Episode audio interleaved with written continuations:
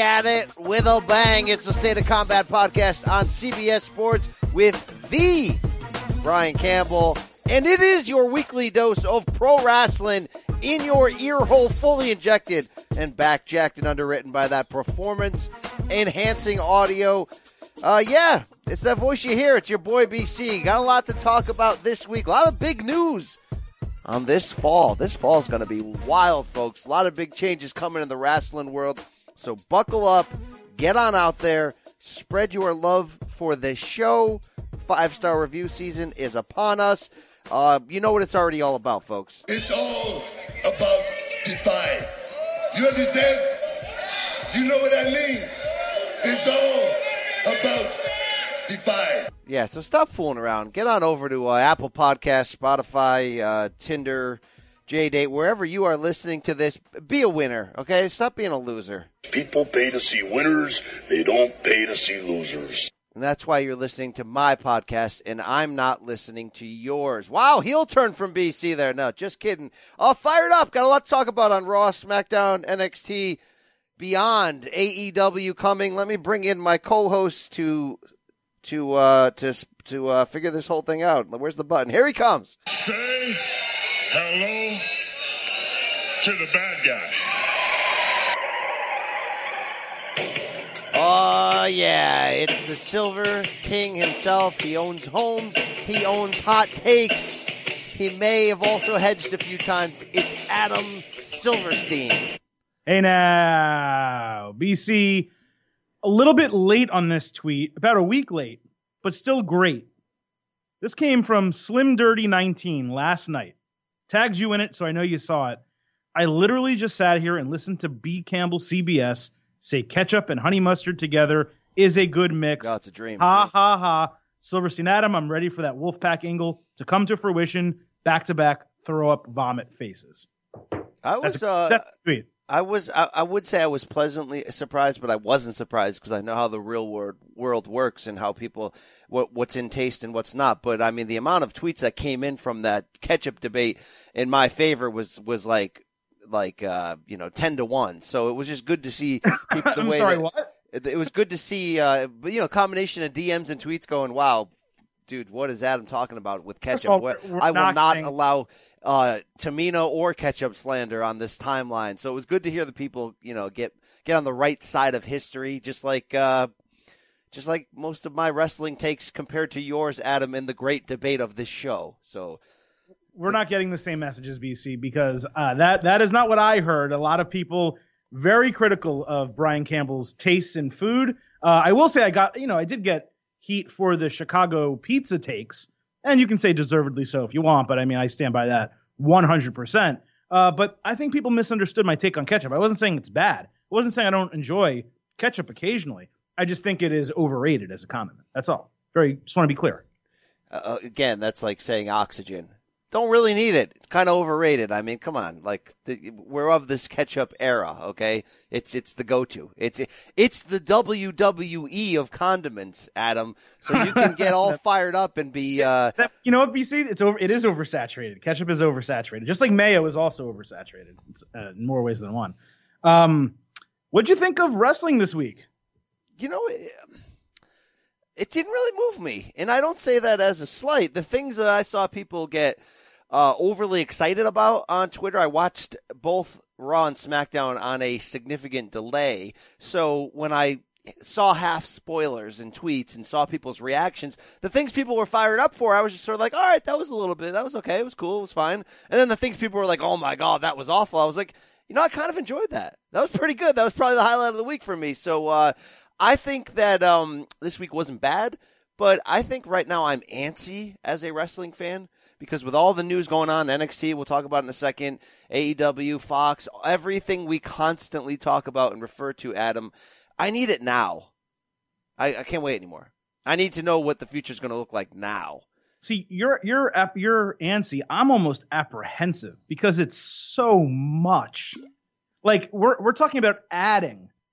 Four, well, three, I guess, but four hours of live T V a week to what we already have.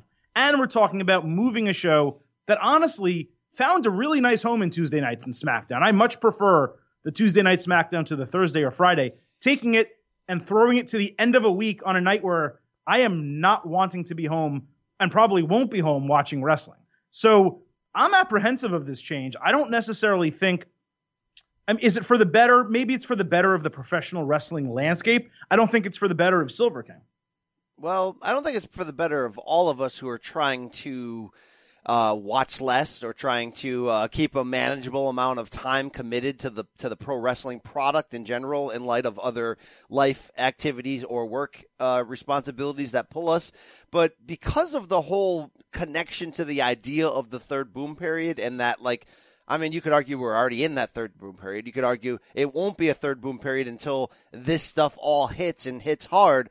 Um, I just want to see what's going to work. I want to see if A E W will actually demand our attention or if they will just be another thing that we have to go, do I want to commit to watching this? I want to see if uh, W W E on Fox, it, with the combination of the studio show and going live on Friday nights with the promotional arm of the N F L and boxing to help them out, does that make that the most forward-facing, prominent piece of pro wrestling that we've ever seen since the Attitude Era? Like, there's a lot of ifs here where if some of these things click together, and obviously, you know, N X T getting the bump is a big part of this, uh, wrestling could be different in the way we consume, treat it, cover it, all that. And uh, I'm just, I'm, I'm itching. I want to know. I need to know. I need to know now. If four months from now, is it going to kind of just fall back to business as usual, yet there's more things to watch? Or is this thing going to be peaking? It's a really good question, B C, and we're going to get to that. We're going to talk N X T. We're going to talk Bud F. Murphy. We had a lot to talk about, but before we do, I want to talk a little bit about our Fantasy Football Today telethon that will air live on C B S Sports H Q all day Thursday, B C. I'm going to read a little promotional material for you in a second, but what I really want to tell fans is right now on ebay.com slash str slash C B S F F T, again, ebay.com slash STR slash CBS FFT. There is a W W E World Heavyweight Championship title belt up for auction. It benefits Saint Jude's. The Silver King got it. Was nice enough. W W E was nice enough to donate this to us. We're going to have a couple special guests in Kofi Kingston and Eric Young on our Fantasy Football Today telethon on Thursday to promote it, but you can go on to eBay right now, bid for that title, jack that thing up. It all goes one hundred percent to Saint Jude. Um, I can't really think, B C, of a better reason to get people to go uh, bid for a W W E Championship title. Yeah, I love that you called it a belt, too, the first time around, so that, that popped me even more. And, uh, uh, I'm calling it a belt because the search term for on eBay, you want to search belt, and it'll be there. Right, rightfully so, eBay. Thank you for being on the right side of history. No, big, big, big fan of Saint Jude's as well. Love what they're doing here, uh, C B S Sports with this fantasy football telethon. Um, it's sort of like you got questions, Adam. They got answers. So what is it? Thursday at noon, this thing's kicking off. We're talking about six hours of uh, you don't know who to draft. Well, why don't you call? Why don't you pick up that phone and call? And we got Danny Cannell, Bryant McFadden, Roddy White, Eddie Lacy, Dwayne Bowe on the other end of the line. Maybe Eric Young. Maybe you can ask him why Sanity's no longer. That's a nice little offer there. I know uh, we talk about the eras of sliding in the old D Ms. No, pick up the phone. Get your questions answered by our crew and the Fantasy Football Today telethon. The F F T crew in the house. Yeah, and we also have Jamie Eisenberg, Keith Cummings, our fantasy football experts, along with Dave Richard, who is not only a fantasy football expert, longtime professional wrestling fan who I'm sure will be geeked. I don't even know if whoever wins this bid on eBay is going to be able to get the title. You got to have to pry it out of Dave Richards' cold dead hands, probably, B C. But it's going to be a great telethon. The experts are going to be answering your questions. The N F L legends and former players are going to be answering your questions. As you said, Danny Cannell, Brian McFadden, Roddy White, Eddie Lacy, Dwayne Bowe. There are even more that we're not mentioning. So it's a great time for all. It's a great time of year with fantasy football getting started, and I'm sure all of you are about to do your drafts. Uh, so, again, the Fantasy Football Today telethon, all the fun begins at noon Eastern on Thursday on C B S Sports dot com. You can also watch it on the C B S Sports app, on your phone, Roku, Amazon Fire T V, or Apple T V. In other words, if you have a device that is connected to the internet, you can watch the Fantasy Football Today telethon. Tell them B C sent you. That's yeah. how you shill, by the way. That's how you do it. There it is. There it is. Exactly. Uh, you want to sell anything else? You got any books coming out, Silver King? You got any hot tubs for sale? What else you got? Only one thing, B C, and it's two words. Main event. This is the main event. All right, look, I know we are itching to hit all the sirens, rev all the engines again for Buddy Murphy. We will get to that. But the story of the week, we got to talk, B C. N X T officially moving to U S A Network, staying on Wednesday nights, expanding from one hour to two, eight to ten p.m. Eastern, airing live, and also staying at Full Sail University. So, you know, we got this tease, or we thought we got this tease a few months ago, where we were on the podcast and N X T had this massive, huge announcement, and it ended up being the Dusty Rhodes uh, tag team tournament coming back. And you and I just like wanted to almost, you know, punch ourselves in the face, considering we got so amped up for these possibilities. So we've had this conversation before. We've talked about the pros and cons, but now that it's actually happening, and B C, it's not happening on F S one, but it's happening on U S A Network. Tell me, how do you feel about this? Uh, it's interesting. It's interesting. It's a, that's a big power move there. And if you if you uh, get dirty in the old bed sheets, you'll you know from the Meltzer and clans, you'll find out it was very Vince heavy to keep U S A happy and keep U S A N B C Universal as the W W E T V network of the moment, even though Fox, of course, will have SmackDown and the weekly Tuesday night studio show. Um, I think this puts o- almost even more pressure on N X T to deliver ratings now that they're on U- USA, a, a known wrestling network, rather than F S one, which you'd have to, I guess, educate fans for, for a certain period that it's on there. Um, I could read you seventy-eight D Ms. I got text messages from people that somehow have my number of the overall aligning fear of the dark clouds hanging over of the Vince and Kevin Dunn machine. Well, of course they're going to get their hands on it, blah, blah, blah. But here's what I'm going to say. Not only do I choose optimism, not only do I choose, uh, let's protect what we have here in N X T. Um, the fact that they're doing it from Full Sail, Adam, and not traveling really tells me there's great potential not to mess with this thing. There's great potential not to go run down there and put fifty-seven more different sparkly lights that shine and do things. Because, look, the key core of what we love about N X T is they keep it about the, the wrestling, about the meat. They they don't mess around. So not only the fact that they're doing it two hours live each week from Full Sail, they're keeping Mauro Ranallo, which is giant news. Mauro tweeted it out. News. We all get fired up by that. But I think this is Paul's moment, Paul Levesque's moment, to take a stand.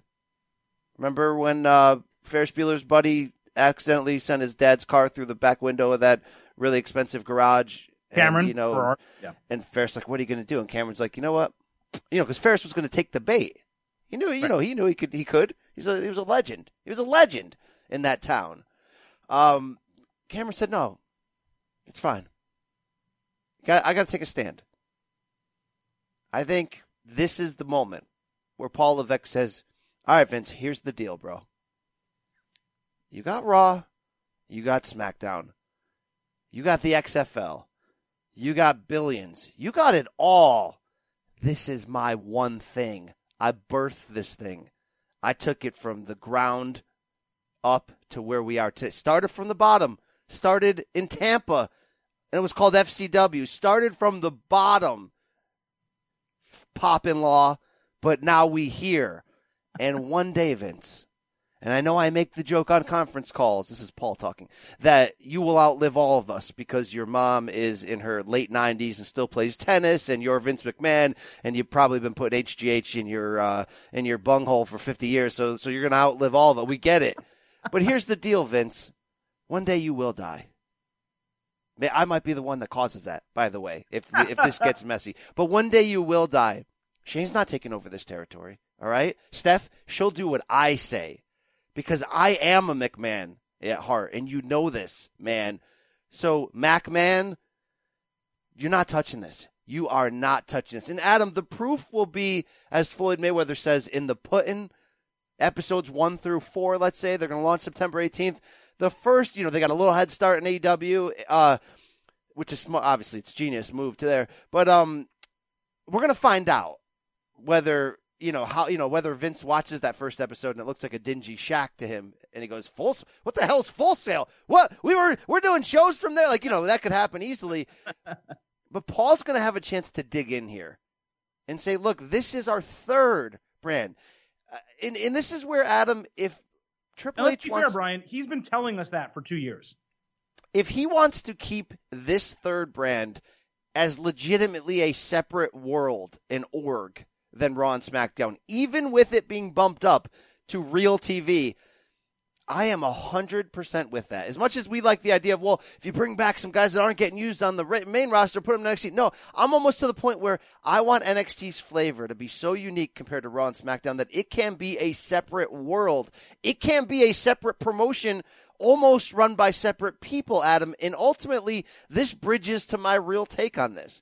We've already hit these these these angles in the past of saying by putting N X T head-to-head up against A E W, it's a genius move by W W E because you're basically saying you're only as good as our triple A franchise. You're not as good as our big time. It puts less pressure on them should A E W blow up.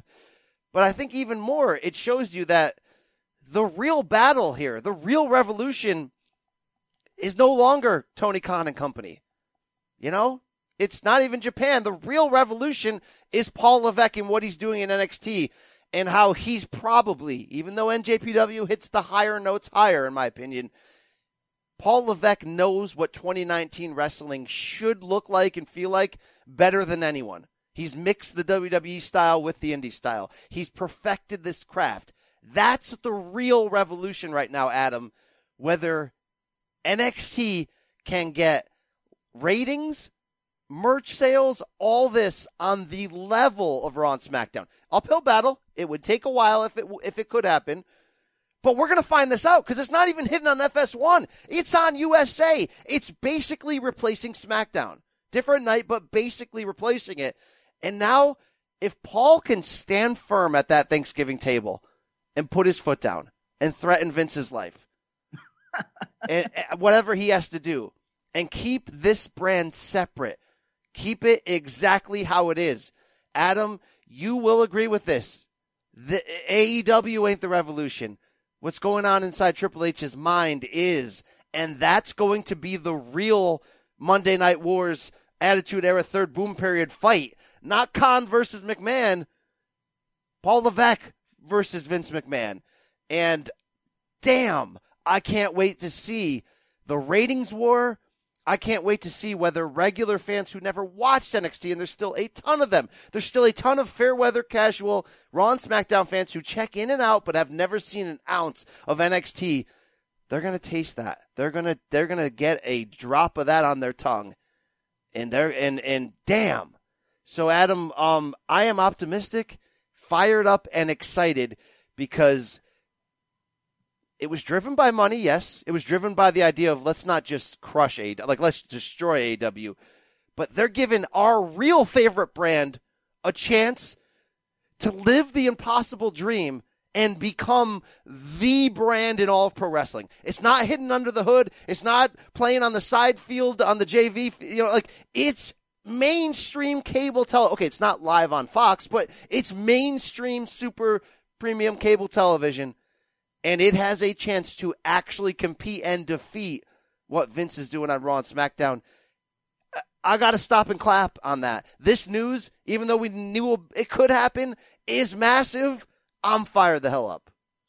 Yeah, they do have every chance to compete and beat A E W. And if you're talking about what the product that we have seen to this point, Brian, the N X T product is better. Not better, far better. It just is. Now, we don't have N X T T V live two hours on U S A to compare to A E W T V live two hours on T N T, but we've seen the takeovers versus All In, although that was incredible, but you know, some of their other A E W's other live events. Uh, and we have seen the wrestlers that N X T has compared to A E W. I think W W E did something very smart on Tuesday by coming out right off the bat and talking about Triple H being the patriarch of N X T. They didn't hide him behind the situation. Do I wish that he had given the quote in the press release as opposed to Vince? Yes, but I think that's minor. Vince is still the chairman and C E O of the company, and adding a T V show is a pretty big deal. So I didn't like that Triple H wasn't there, but I do like that when they announced it on SmackDown, um, tr- they promoted Triple H's tweet extremely heavily, and they mentioned him nearly every single time that they talked about this N X T show going to U S A.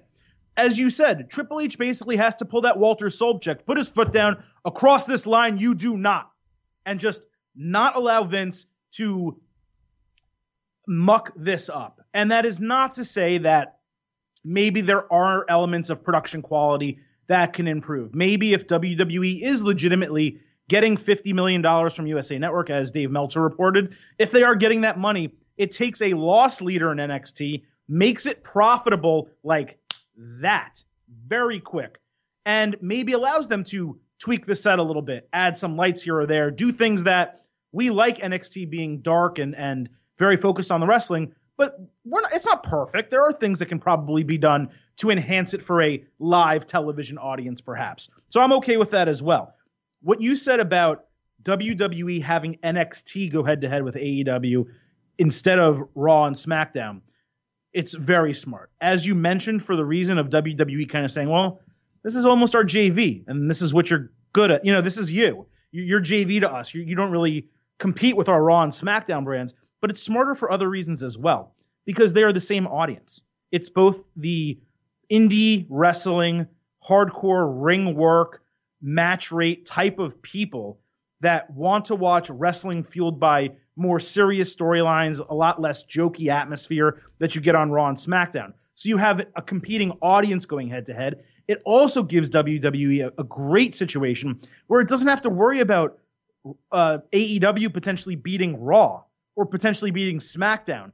If it beats N X T, then W W E can be like, it's our third brand. Like, who really cares? The fact that we're doing almost close to the same numbers shows you what A E W is compared to us. We have two other shows that do two to three million, four million. Maybe if Fox gets on, starts rolling with SmackDown, A E W's doing a million, the same as our N X T is doing. So for all of those reasons, I think this was a really good move. When we first talked about it, the question was, should they?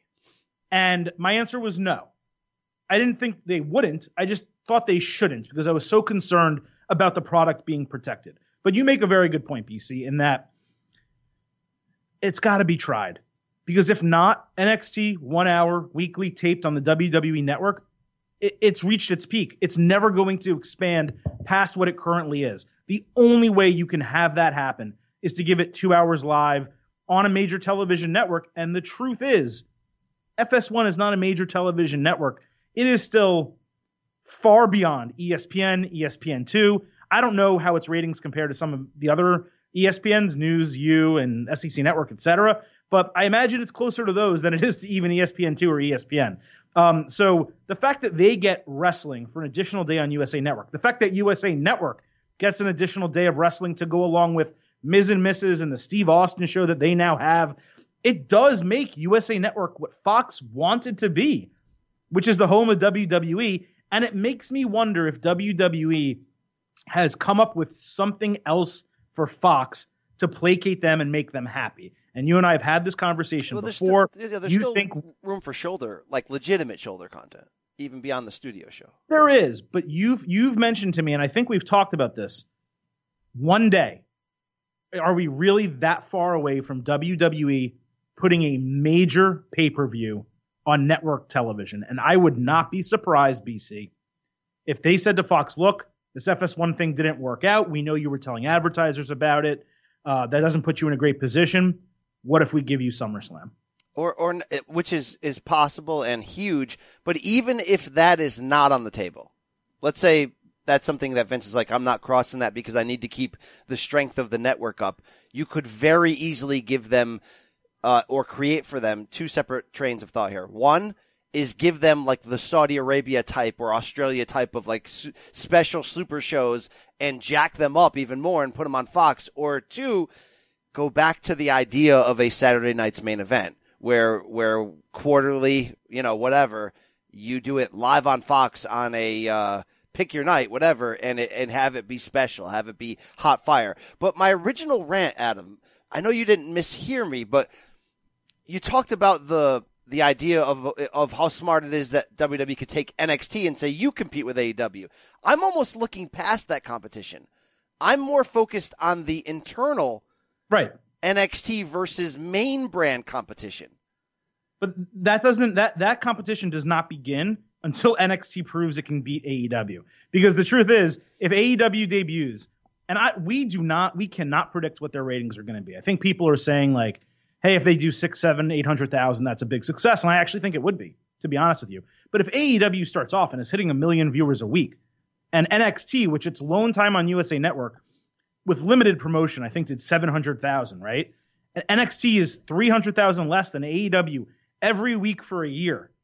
That ain't going to be much of a of a talk. Vince is going to put his hands into that program because he wants N X T to beat A E W. So the question is, how strong does N X T start? If N X T starts strong, if it maintains even or above A E W for, you know, a, a six-month period, then I think Vince is totally fine with saying, Trips, do it.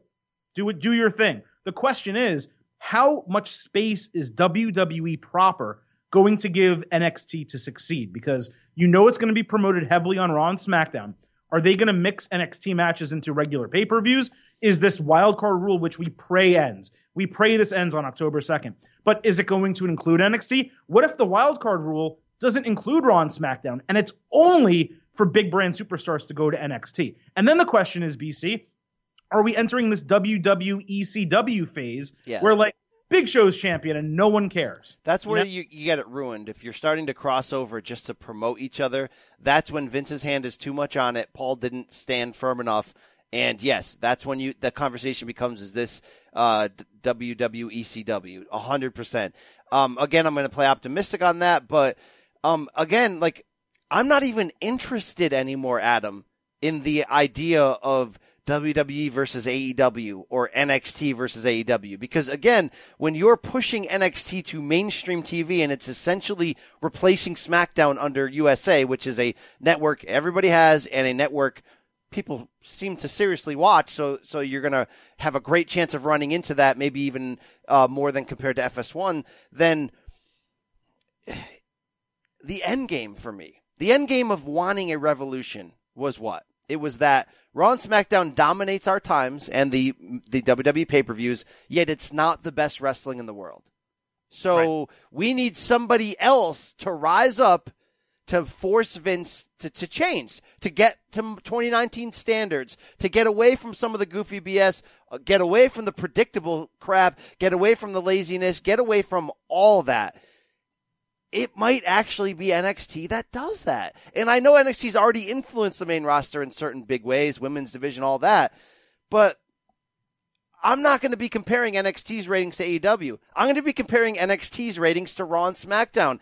And the idea of how many fans, when they see that, are just going to say, that's way better. Like, that's friggin' way better. And how they ruin it, of course, is the, the crappy implementation of taking a little bit from N X T and putting it on Raw and taking right. the crappy stuff on Raw and putting it there. But if they can keep these two separate worlds, then we may get to a point where it's like, get with the times, folks. I know you want to sell t-shirts, but you could have more wrestling fans if you give them a story to care about, if you give them a, uh, a proper presentation.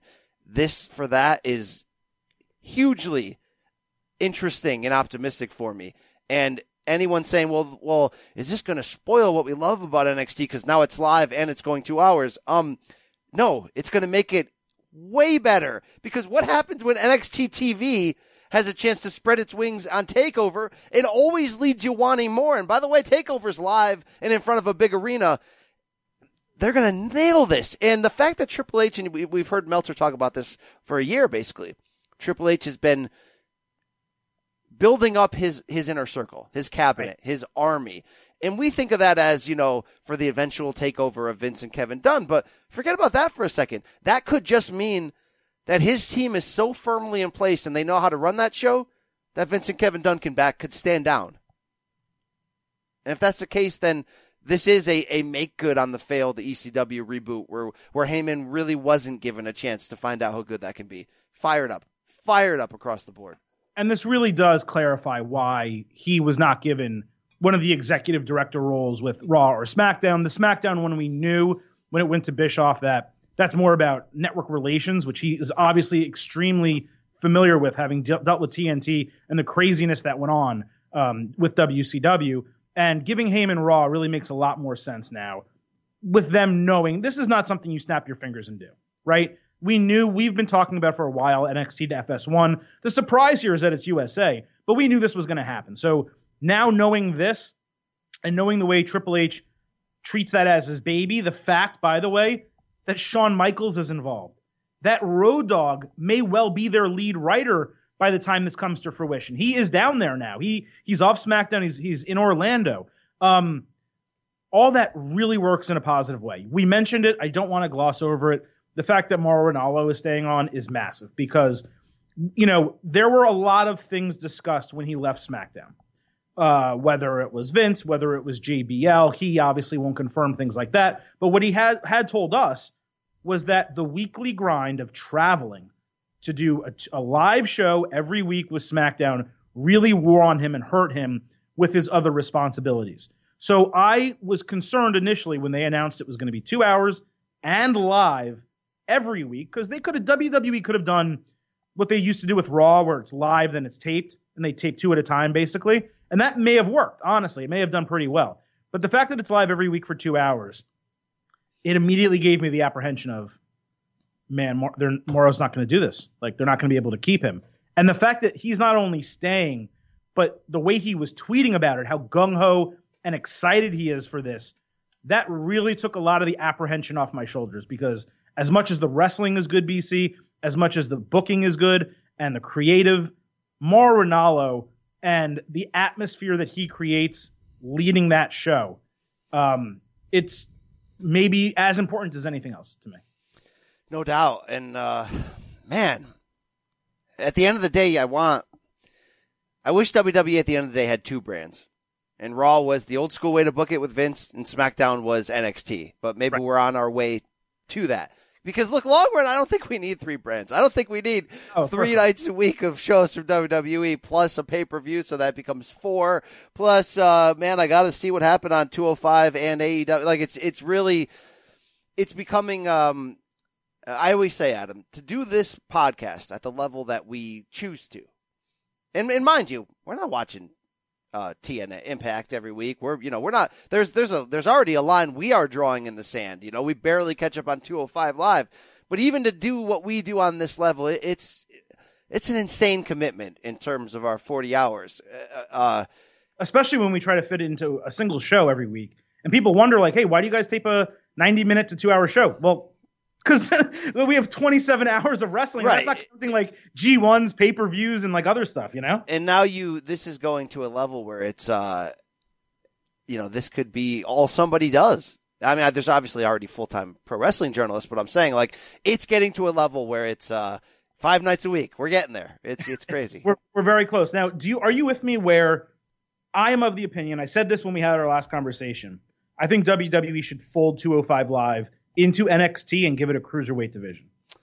Uh, it depends on the metrics for the network. Now, what I mean by that is uh, some people thought... I don't think two oh five does anything at all. Well, some people thought this would never happen because, you know, you're pulling something exclusive off the network, but but now we find out they're going to put it on Thursday nights, a day later, tape delayed. You can catch uh, N X T on, on there. But um, I don't know. I, I still think keeping two oh five as sort of that exclusive... I mean, look, it, it's basically main event to them. It's basically... You know, the show that they film before or after SmackDown that they're going to run in other places that either, you know, warms up the crowd or whatever. So, um, I mean, they already have so much talent, Adam. They already they already have too much N X T talent. Where we go, five five match takeover cards are great, but man, there's like seven people that aren't on this that probably should be. So, I'm okay if they keep two oh five network exclusive. It's one of those extra things. If you are, again, if you're, if you don't even watch sports or T V and you only care about wrestling and you're a damn diehard, then that's one more reason to uh, be tuning into the network. If I'm W W E, I, I probably merge it. I, I throw those guys in there. I do a cruiserweight division. It separates N X T. It keeps it with the mat qual, you know, the the mat work and, and the ring quality matches that we're talking about. I mixed up those phrases right there. Um, and if it's me, I probably add Evolve to the network and maybe promote N X T U K a little bit more and, and make those the network specials. You said something that actually got me thinking really quick, and we can maybe close on this and, and move on. But with a two-hour live show weekly, when they do these takeovers, A, I hope they still keep them, you know, quarterly, or maybe do five a year and, and don't, you know, do one a month, please. Please, for the love of God, do not do one a month or go to six or seven or eight. Don't do that. But I do think these takeovers are going to expand. I don't know that you can do a five-match takeover when you have eight hours of T V every week. Four hours of T V, it makes sense. I would not be surprised if they slightly expand takeover six, seven matches uh, t- because there's going to be so many feuds that they need to wrap up and and, and feature. I don't know that you can just do a, a five-match card every every quarter. Yeah, that'll be interesting. I mean, y- you could think about it from the idea is if if Trips wants to stand hard on that, then you can put the, the matches that would have been on there on regular T V, and that's where you make those two hours so val- valuable that you're having storylines that are paying off on regular T V, which N X T traditionally has done a great job with because they don't have monthly pay-per-views. They have more right. quarterly-ish ones. So they've al- always done a great job on paying that off. So it's going to be interesting. I mean, I remember when I first got drunk on N X T, K O was champion, and he was feuding with Alex Riley, of all people. And right. I was like, all friggin' in on it. And I just remember thinking, like, like this is washed Alex Riley against, like, and it's, like, just the simplicity and everything about it. I hope it stays that way. I can't wait. Like, this is one of those times where it's like, you know, you can't wait for one of your best friends to come back with you to your hometown so he can eat your local pizza that you've raved about your whole life, or or that so he could hear the C D of that local band that you love. Like, I can't wait till people really get N X T, and everyone that listens to this show gets it and listens to and watches it. But the other people, the the half fans, the casual fans, the celebrity fans, all those people, when they get that taste and they're just like, damn, this is perfect. And you don't realize how good it is right away because it's simplistically brilliant, and that's that's why that's why in all in Trips we trust. So wow, it's wild. It's a wild time ahead. It's going to be interesting. Going to be very interesting. It is, B C, and just as interesting to me. Get those sirens, get those engines ready. Is what W W E is doing with Buddy F. Murphy, who Tuesday night on SmackDown went over Daniel Bryan clean.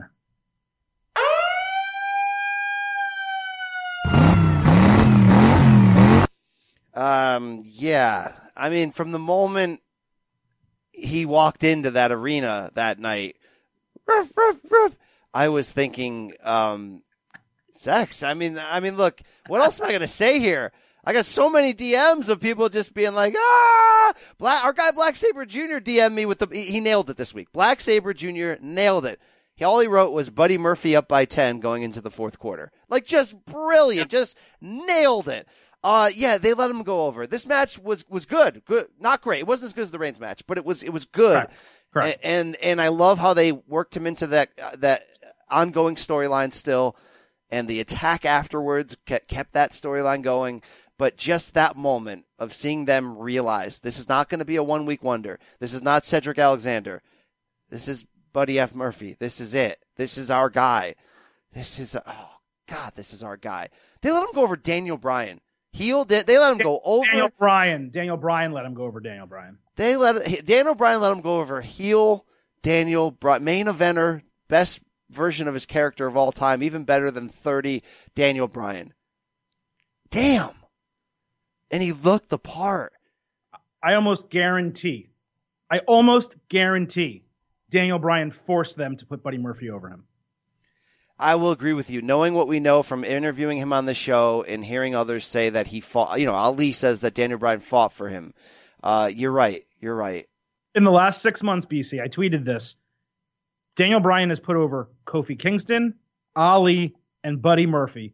And when the hell would that have happened in W W E? When the hell would you think that someone like Randy Orton, no offense to Randy, would put over Kofi, Ali, and Buddy Murphy in a six-month span? Someone of that ilk, right? A heel like that. It doesn't happen in W W E. Vince, despite him letting his heels get beat and not look strong, doesn't let little guys, doesn't let high flyers, doesn't let guys that are not built up to main event levels go over main event stars with that frequency. And what impresses me so much, and Daniel Bryan deserves all the credit in the world, his character has not dropped one iota. Despite him taking those clean losses, despite him and Rowan losing the tag team titles after making the big deal about, oh, we're going to elevate this division and this division sucks without us and all this. All Daniel Bryan's done as a heel, B C, since, you know, the, the three-month run with the title before Mania, all he's done is lose, and he's still the best heel in the company. Yeah, Samoa Joe will probably be knocking on your door after you said that, but uh, it's pretty damn close. Uh, this was so good. I, I really want to know. I, this is one of those moments where it's like, I hate spoilers. I hate dirt sheets. We we deal with them. We live with them. I'm trying to get less. I'm I'm I'm doing so much less dirt sheeting, dirt shitting than I've ever done in my life. Um, but I almost want to find out right now, like, what do they have creatively for Buddy Murphy? Like, should I stay this excited? Do they have an, uh, you know, a U S title run? Is that next? Do, do they? Is he going to win the King of the Ring? Like, a lot of stuff we can get into about what's next outside of just his prominent role in this Roman storyline, who who shot Roman, and and trying to figure that out. But, man, you know, I wonder what Alexa's thinking. You know, I wonder what Sasha the dog is thinking. I mean, phew. This guy's a stud. This guy is – I want to find out how, how do you get Jurassic pecs like that? That's in, insane. This guy must have just hit the gym, must have just hit a crossroads in his N X T run and was just like, you know what? F you, Wesley Blake. I'm just going to – I'm going to do nothing but juice and lift. Just juice and lift. Juice uh, and lift. G T L, J T L, juice, tan, and lift. All right? There it so is. So my Twitter went nuts after this, and I'm sure yours did as well, but – I think we've started something with Buddy Murphy here, because listen to these tweets, right? One guy, sex sells with eight exclamation points. Uh, sound all the alarms. The juice is everywhere. When I saw him, I thought sex. The moment we saw him, we thought sex. Uh, is Brian Campbell and Sasha the Dog currently eating all the steak in the greater Connecticut area? Uh, not only should Buddy win King of the Ring, he should win the Rumble and main event WrestleMania. Hashtag hit the damn sirens. Slutty Murphy. The milk of Marknesia overfloweth. Uh, I mean, I can keep going. I haven't seen a reaction like that to anyone. And, and we've we've praised plenty of people and been all in on plenty of people on this podcast. But the fans, our fans, and the fans in that arena on Tuesday night, did you see the reaction to Buddy Murphy beating Daniel Bryan? It was them wanting Bryan to lose. It was also them wanting Murphy to win. That was a Kevin Owens-like reaction. Uh, by that fans. I'm not going to go say Kofi or, you know, Seth or anything like that, but it was Kevin Owens-esque, where the fans are starting to naturally buy into this guy. And honestly, they're doing everything perfect with him. I don't like some of the backstage stuff, but whatever, that's me nitpicking. Um, I think the sky is the limit for Buddy Murphy. Well, here's why it works, and here's why the fans would react that way. And here's why even Vince, of all people, probably is saying, oh, yes! Uh, and maybe even I love a happy ending. I mean, maybe, maybe even that, because the guy looks the part. I mean, he freaking looks the part. So even though he came out of the cruiserweight system to get to this point, we laughed at him being a cruiserweight.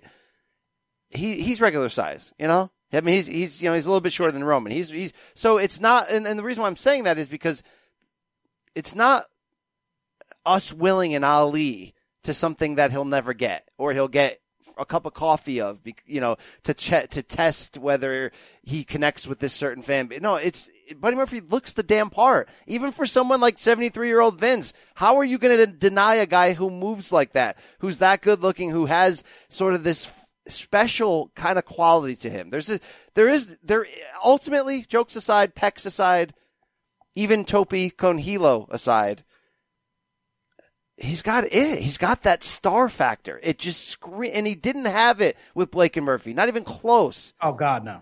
And and I don't know how he acquired that. I'd like to talk to him and find that out. I'd like to actually, if he could share that with me, maybe if he could inject me with some of that. But you know, you know, basically, I'd like to get him on this show and and just be like, uh, either you reach into your pants, you whip it out, and you place it in my hand. Mick, this is not yeah, Mick, come on. I, I mean the it, the it factor, okay? I, I want it. I really, I really do. I mean, just he's got it, Adam. He does. Right? Jericho and- would have said it. He's got it, and that's undeniable. And it probably should be where we never again say, "Well, let's not get too excited." Until no, he's got it. They they can't screw this up. He can't get Cedric Alexander booking. He's a full size stud. He's got it, And B C, one week from today, will have it because the Silver King delivered on his promise from last week. He has acquired the first interview with Buddy F. Murphy here on the State of Combat podcast. One week from today, B C, the Silver King, Buddy Murphy, chopping it up. Sex sells, and we're helping. We were hoping it sells this podcast. Wow, wow. Fired up for that. Silver Silver King just Barry Horowitz himself, but it's it's understandable right here. Let's oh, get fired that, up. It's a full this. delivery. That's, I mean, there's no question about that one, B C. Anything else on Bud? I well, mean, we got to talk about the storyline, where this is going. Bud's, do, we do need to talk about Bud's the storyline. Bud's a part of it. There was a big reveal this Tuesday that was hyped up. They kept that storyline sort of spread across the whole episode. And the reveal was a guy sitting under a cloak with a fake dyed red beard looking at Rowan. So again, I watched this on a delay. I didn't know exactly what the end reveal was, but I there were certain teases I got from people's D Ms and tweets. And everyone seemed to hate this. So I was prepared to hate it. Then it happened, and I laughed my balls off. I laughed my balls off in a Gilbert Goldberg type of way that Roman gets dragged in that room. He's like, all right, whatever, show me, show me. And Roman's obviously confused because he already beat down Buddy Murphy, and he didn't know. Now he's questioning if he should have, all this stuff. And then they got a fake Rowan there. And the guy's shaking, and he's scared. And to me, Adam, that's brilliant. To all these DMers that I'm not going to read their D Ms, they're like, oh, another reason never to believe in W W E uh, critic, you know, uh, creative. This blows. Of course, they would let us down. Dude, this is not the end of the story. This is Daniel. Uh, this is Bryan Danielson and what the, what's his name? Daniel Bryan and Eric Rowan messing with it, Roman Reigns, and it's brilliant. Yeah, I mean, you are correct in that. But at the same time, we're allowed not to like it. Like, I'm not concerned about the long-term storyline. I know this is not the end. It seems like W W E is – they had this plan for SummerSlam, but they had a truncated timetable and decided to drag this out to Clash of Champions. So we have a few more weeks. But you cannot tell me that the – I mean, maybe if, if you laughed, then maybe you liked it. That's fine, Brian. But this is what I'm going to tell you. The three hours of Raw – I thought continued all of the momentum from last week. The first ninety minutes of SmackDown, I thought continued that momentum. I thought, I, I tweeted this, I thought the first two hundred seventy minutes of W W E T V this week was really damn solid. And then in thirty minutes, we got more Shane McMahon, Kevin Owens, which is just eye-rollingly boring, and another false finish in the King of the Ring match, which we're going to, not false finish, but a B S finish, which we're going to talk about a little bit later. And then we get built up over two hours, the big reveal, and it's a guy in a fake red beard. And Roman doesn't do anything. He doesn't get pissed and storm out of the room or push them against the wall or well, attack they left because they cliffhangered you. They left it as like Roman We've faces like what? Cliffhangers every week, and you can't cliffhanger into a cliffhanger into a cliffhanger. At some point, you need to deliver. So I don't mind that that happened, but it just to me it didn't strike a funny bone. And it just capped off a really crappy thirty minutes of T V. Your main event is Owens Elias. And then in, in a fast pace with sixty seconds left in your show, you immediately cut backstage and you're like, oh my God, I'm going to get something sick. And you get a weird dude in a red beard. It's just, you can't, you can't I like. I pop for it. I'm going to stand here and pop for that. I know that there's more to it. That's why. Look, I've already been overly angry when they turned Buddy Murphy into a bitch and a snitch. Then I'm overly angry that we didn't get Bryan Reigns at SummerSlam. We didn't get anything at SummerSlam. We got Rowan running in on a pre-show match. That I, I finally am at a point now where I get it. They're trying. This is what we want. We want long-term, long-term storylines. I, I think part of your wah-wah is that a King of the Ring match never should have ended with that type of like copy and paste W W E style booking. And the problem is like we've already done this. Like, Shane's already been the guest referee with Drew McIntyre. Like, we've already done this already. So you t- you compound on a feud that is going nowhere, that's already should have ran its course, that we hate. I mean, Drew Mac- McIntyre's not even involved in this anymore. And now we're going back to the well, and no one is believing this this fine angle. Like, all that sucked. And to end a King of the Ring, which, look, we were hoping King of the Ring was going to feel like Cruiserweight Classic, if anything. Like, I mean, like we were hoping it was going to be like, go out there and have matches.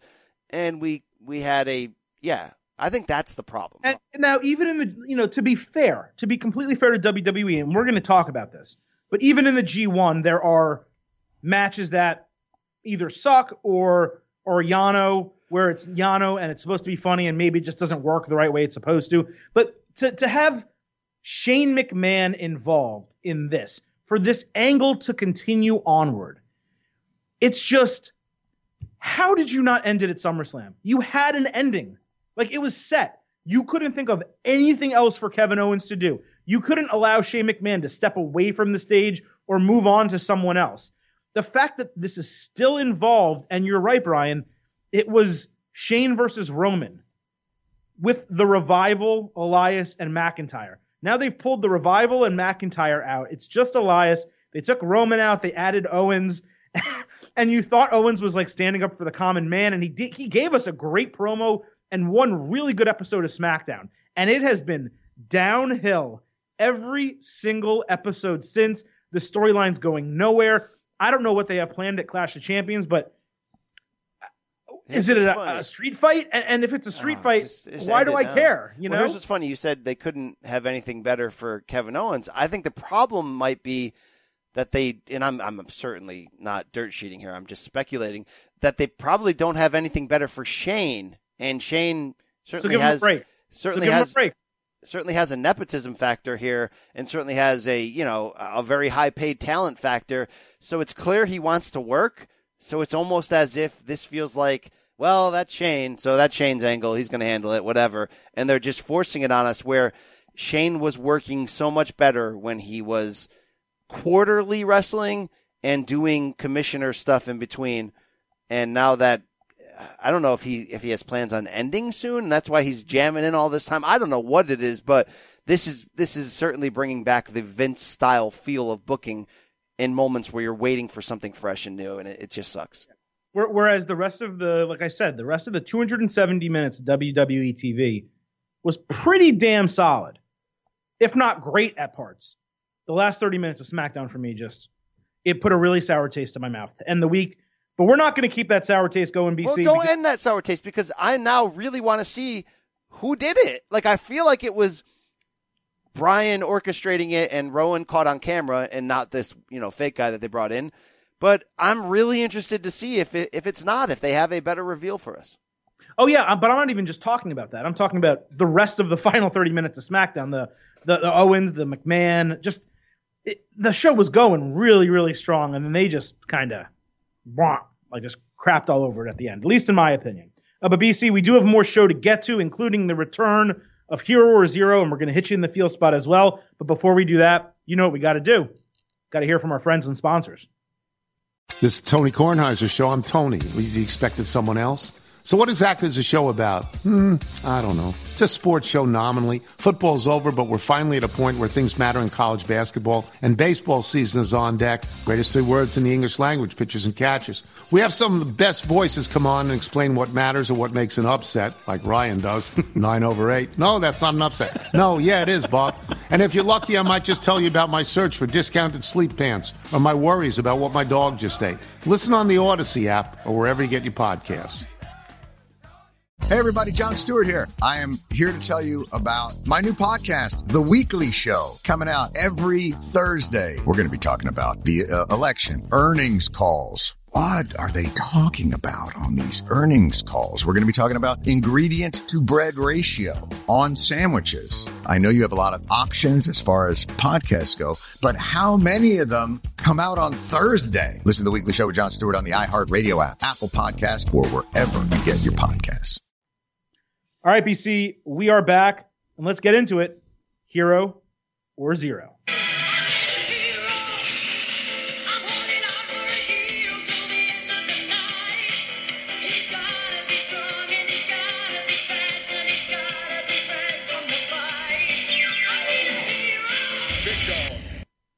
All right, B C, well, we mentioned it briefly in the main event.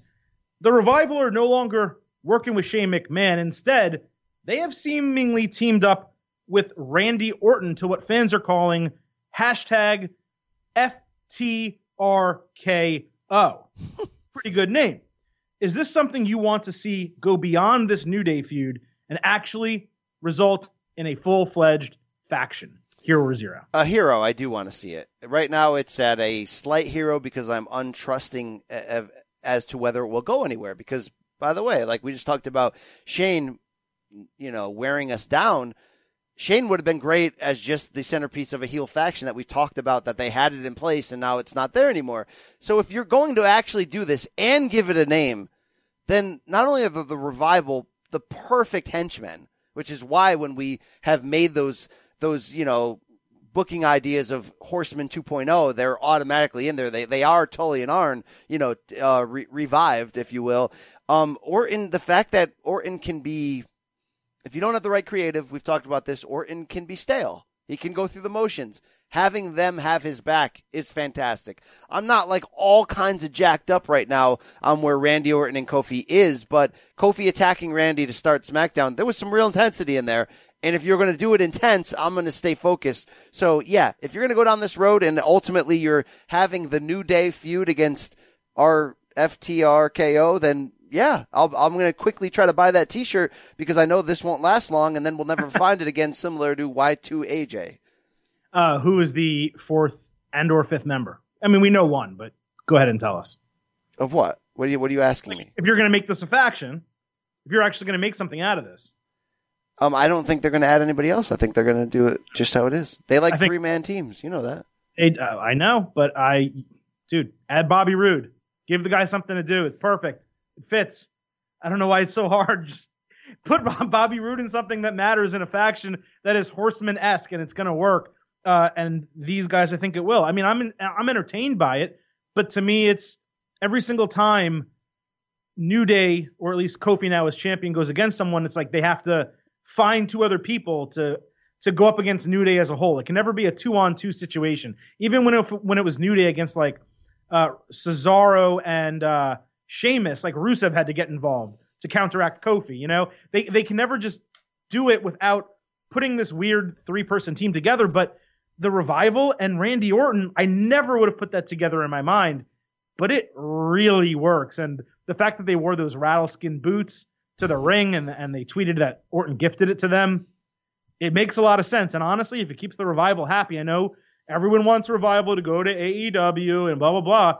But the last couple of months, maybe even dating back to Mania, I've really liked the Revival in W W E. And W W E, to me, needs real tag teams. And they're one of the few real tag teams in W W E. I think that overall this is showing you, though, that – tell me if I'm wrong. Kofi's had a great run. Got a great run as champion, but they got nothing for him as champion. They've Correct. Got basically tag team storylines. So take the title off of him or blow up the New Day for a season and do the triple threat in the main event. Do that. Then Where's take the every- title off of him. It's time. It's time. It is. It is time to take the title off Kofi. I thought they should have done it at SummerSlam. And here we are with the same booking that we got last year with A J and Samoa Joe. All right, Adam. Hero, uh, hero or zero number two. Uh, your uh, field spot has been activated by the launch of the King of the Ring tournament, and it's underway with Samoa Joe, Cedric Alexander, Elias, and Andrade Cien Almas picking up early wins. You know, didn't that just feel good? Didn't it just? It just yeah, sounded right. Better feels better. Um, but. I want to I want to see what you feel about it. Is W W E handling this tournament right so far? We already spilled the beans a little bit on Elias and K O, but as a whole, couple matches in, hero or zero. So I don't want to, you know, sit on the fence here, and I really want to give an answer. But the truth is it really is somewhere in the middle. There are things that have been going right, and there's a lot of things that have been going wrong. So the answer is hero, because the King of the Ring is back, and I'm still riding that high, and I have a lot of anticipation heading into next week. But for all the good that we have seen, Samoa Joe versus Cesaro I thought was a great match. The Andrade Cien Almas versus Apollo Crews match I thought was great, great as well. We've also been disappointed. Elias Owens was horrible. That is not a King of the Ring match. If you want to do that, do that as a qualifying match for King of the Ring. Screw, screw Owens out of the opportunity and then go ahead and start the tournament. I hated that. And even the Cedric Alexander Sami Zayn match, while good, was so super short, and it was used more to advance an angle with Sami Zayn, where I really want to see Cedric Alexander and Sami Zayn like have an awesome match. So I've been disappointed with the King of the Ring matches that we have seen, but I've been encouraged by how much prominence W W E is putting into it. They're not just running the tournament. They're really talking about it on commentary. Um, they went very strong with having the scepter. And even though I didn't want all this, the throne, the scepter, the cape, um, and the crown, having it on stage, having the competitors look about, look at it, talk about it in promos backstage, which, a quick aside, they've gone away from the selfie promos to the back, like the old school backstage promos. I, th- I think that's a huge win. So it is a hero for me. I'm very hyped about three of the four matches coming up this week, which are Ricochet McIntyre, which might be an all-time W W E T V match, Ollie Murphy, uh, the match of the Saint Lunatics, Gable, Shelton Benjamin, and then Miz, Baron Corbin will be fine. But if they can really deliver us high-quality matches this week, B C, I am very enthusiastic about the King of the Ring for the duration. I just maybe they should have had these matches this week and gotten it off to a better start. By the way, hero to Baron Corbin's new attire of that like weird black wife beater that he wears. Well, he took off the Friday's vest. Yeah, and they gave him that sort of yeah. tight. Uh, I'm all for it. People have said it looked like a bra on him. I'm like, no, it looks it looks cool on him. It actually makes him look like a badass. I'm I'm all on it. Um, I'm gonna give a hero as well overall. It is somewhat of a slight hero. The matches have been good but not great as uh, across the board. The Andrade one was was really good. I thought. I kind of expected a little bit better intensity and match quality, but it's been fine. I've cared about it. I will give an overall hero though to W W E showing us that they care about it. You're seeing the the throne all the time. Even Charlotte referencing the throne during her appearance on Alexa Bliss's show. And you're seeing the, I even like the weird Skype interviews with the legends. I thought that Booker T one was great. Steve Austin one was a little weird and it was more about Seth Rollins, but I, I'm really into that that they're bringing back the historical little vignettes, that they're making it feel like it matters. So up to this point, hero. I'm I good also, with that. Sorry, I also like that they're um, not excluding Owen Hart from those. I mean, we know the whole thing about the Hall of Fame and how Martha doesn't want him in and whatever, but Owen Hart was, in my mind, growing up watching W W E, he wasn't the King of the Ring to me, but he was a big part of King of the Ring, of my memory of it. So to be able to keep seeing him in that, you don't really see Owen Hart on W W E T V. They never show him. And I always think that has been a really nice touch, at least in my opinion. Yeah, I'm I'm good. I'm uh, good. I, I think they're going to have to step it up, though. They're going to have to step up the match quality in, like, the semis and the finals. We got to get, like, great yeah. matches out of this. I agree with that. And I forgot to include this in our rundown today. So before we continue with Hero Zero, really quick, since I mentioned announcing, B C, Corey Graves was off this week. They had first Jerry Lawler. We'll talk about that later. And then Vic Joseph fill in for him on Raw, and then you had David Otunga on SmackDown. It, am I out of line to say that commentary this week was refreshing? It was, and here's why it was refreshing. Um, Cole, for the most part, got out of Vic Joseph's way. And W W E used this as an opportunity to really see what he has. He's doing two oh five Live, doing N X T U K, and they let him straight up be the play-by-play man during the big matches. And you know what? He was really good. In yeah. fact, it was during that main event match, the uh, the Seth Rollins, uh, Braun Strowman tag team match, that I thought Cole was almost working too hard to work himself back in, and he was talking over Vic so much where there's just moments where Vic was straight up nailing it. So I really liked that. I didn't hate Michael Cole shifting into that third role and just dropping in little phrases here and there. Um, Renee's still awful. Uh, Edge's wife is still awful. And I'm sorry. It's not an anti-women thing. They're just awful. But David Otunga on SmackDown may have had his best episode ever. It worked. It it's, it flowed. It was great. And it's weird that in both of these situations, we're taking out what we deem to be the best part of the announced team in Corey Graves, and it's interesting. For me, I, I really think I would like Corey Graves to be on one show. I don't know what the answer is. I don't know how you fix the rotation, how you change it around. I think we've they've oversaturated Corey Graves. I think he's too dominant. Even when you talk about J R and King, they didn't know, like J, they, J R dominated because he was the play-by-play man, and he would set up King, and then King would deliver. But King was never too overbearing. It never ever got too much with King. With Corey Graves, he tries to dominate everyone he's on the air with, whether it's Tom and, and Saxton, whether it's Renee and Cole, and not having him this week. And yes, Vic Joseph doing the play-by-play was a big part of it.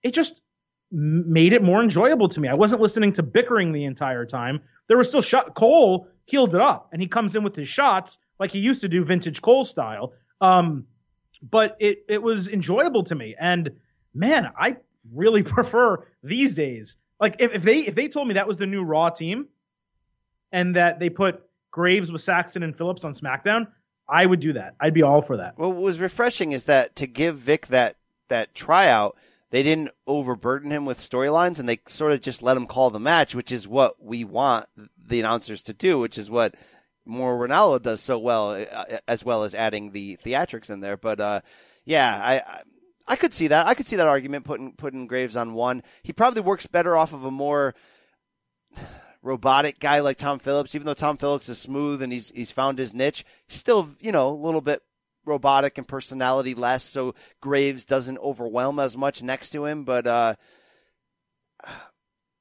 Adam, there are these flat tires on the road of W W E commentating, and right now they both just happen to be females. Can we fix that situation?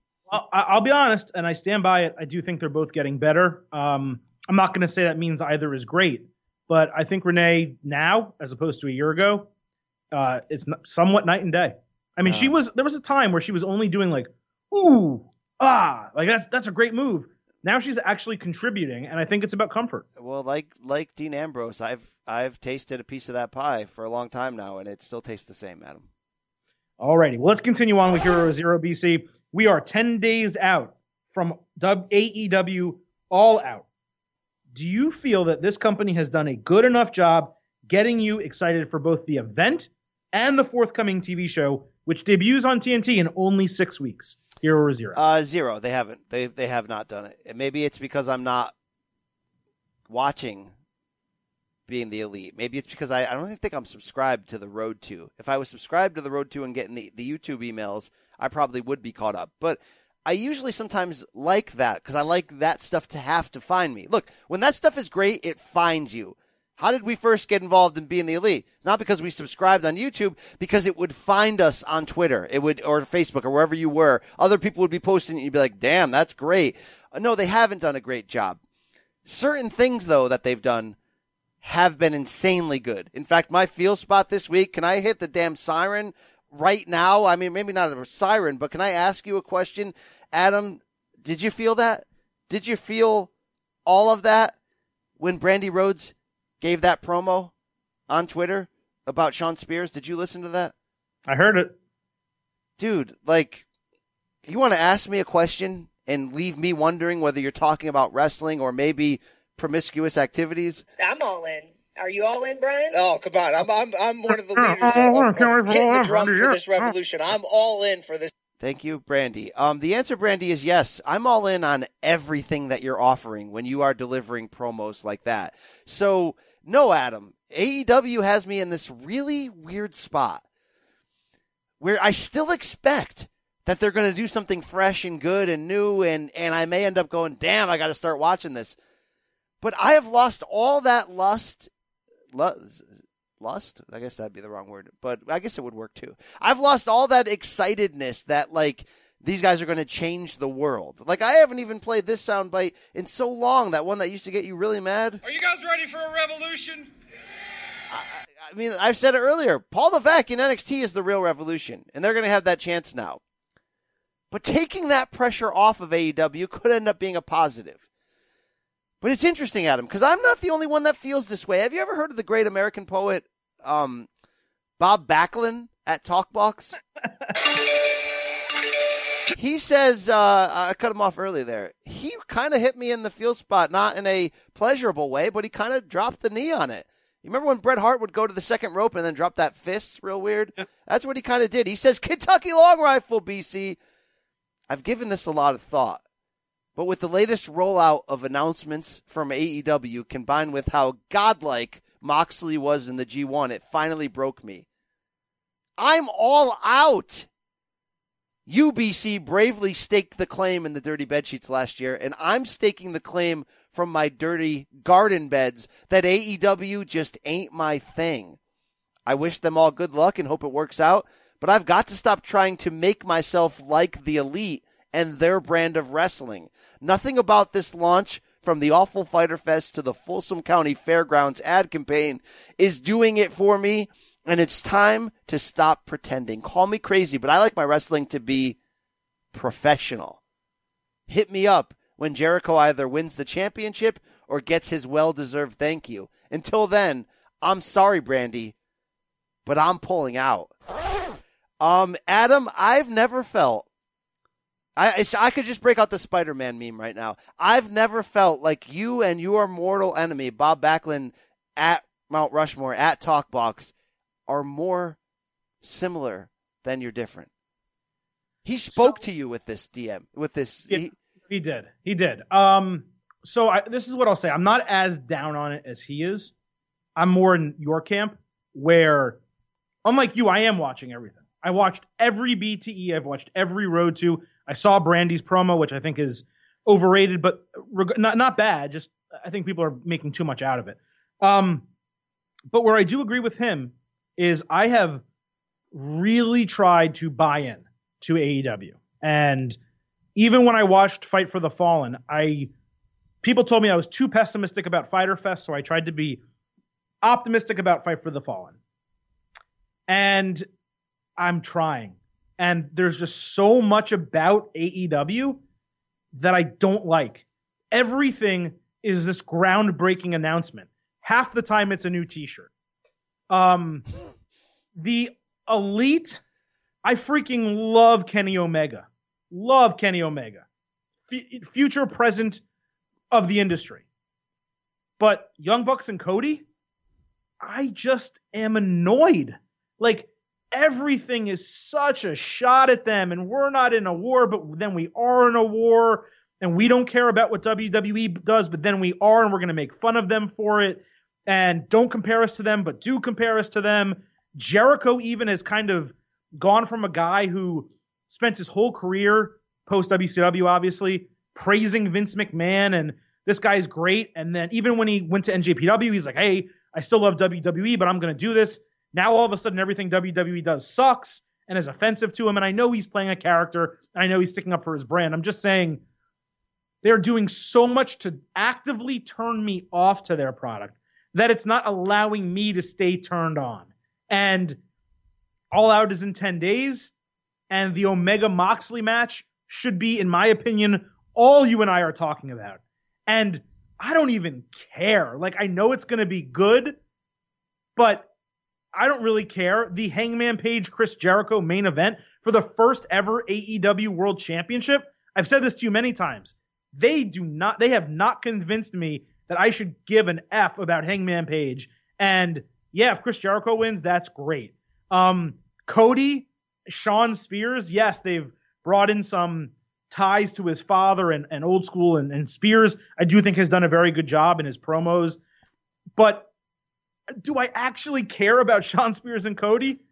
No, I really don't. So I'm going to enjoy the show in ten days. I have no doubt it's going to be good because it has to be good. They made All In great. They did a very good job with Double or Nothing. This will be a good show. But if you're asking me, am I anticipating it? Am I counting down the days to All Out?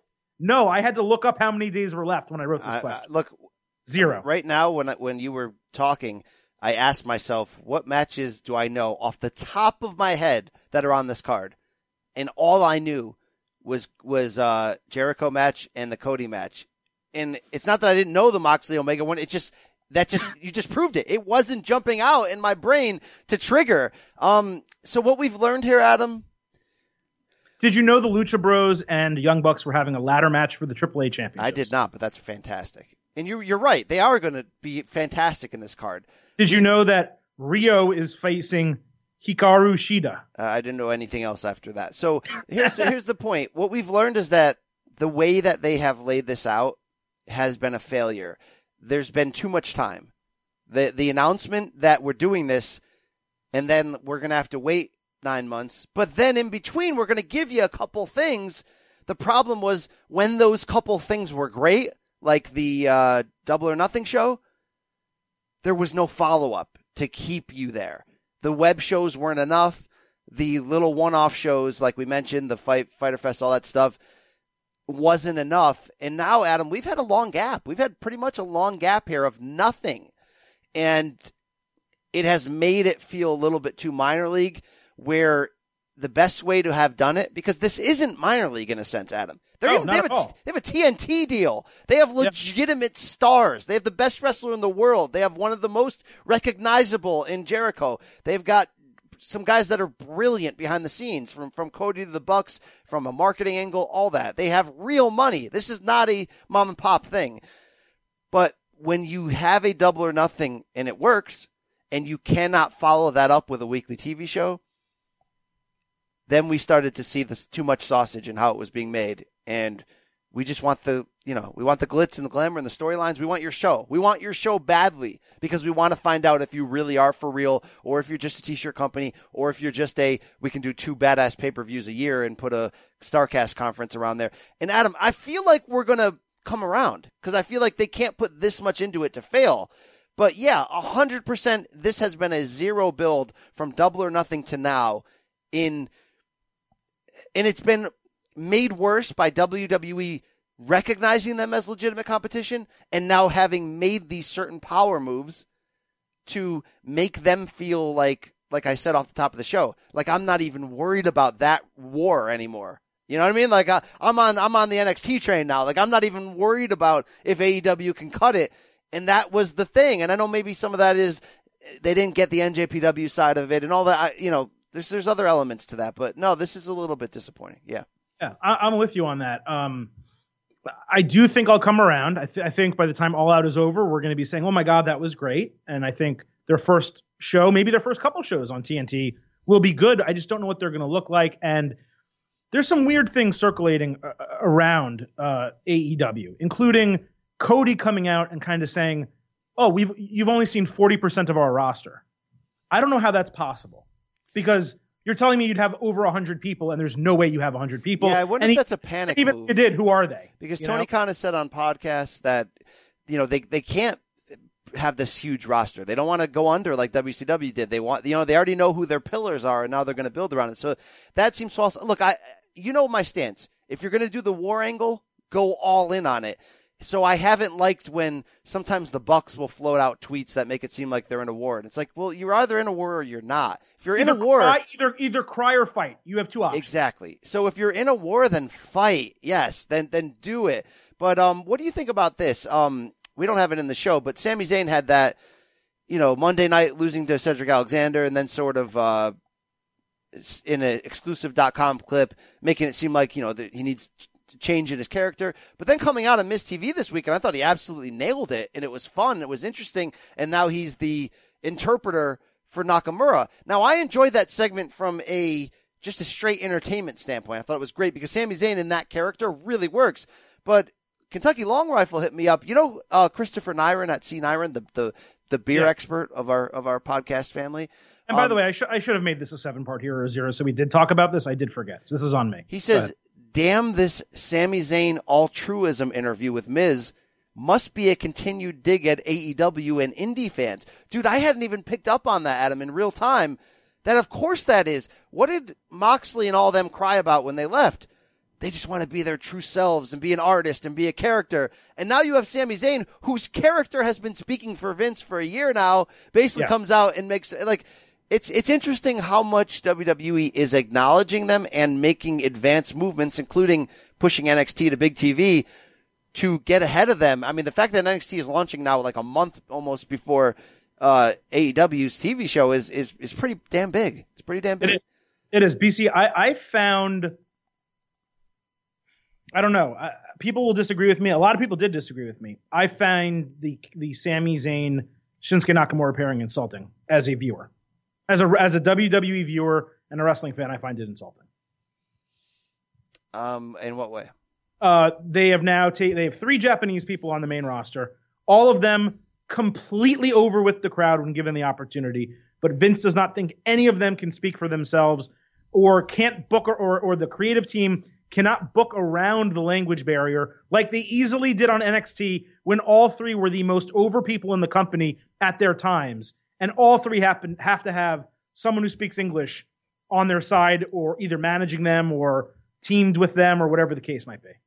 Well, here's the it's deal. It's insulting to me. Okay, it I is. think Paige should not be there with the Kabuki Warrior, so that's a separate argument. But just on the Shinsuke Sami thing, um, Shinsuke's not great at talking. That's, I mean, that's it, right? Like, he was better in N X T because they gave him more of the opportunity. But, like, this is a different playing field, unfortunately, and Vince isn't going to give him that. So if they're going to give him somebody like Sami Zayn for a season, like, that, I don't see that being a negative, though. It's just, it, it says to me that Vince doesn't think his audience is smart enough or mature enough to handle Japanese, to handle wrestlers who don't speak English. And it's like... Yeah, but what has he done historically? He's given them good talkers to walk with him.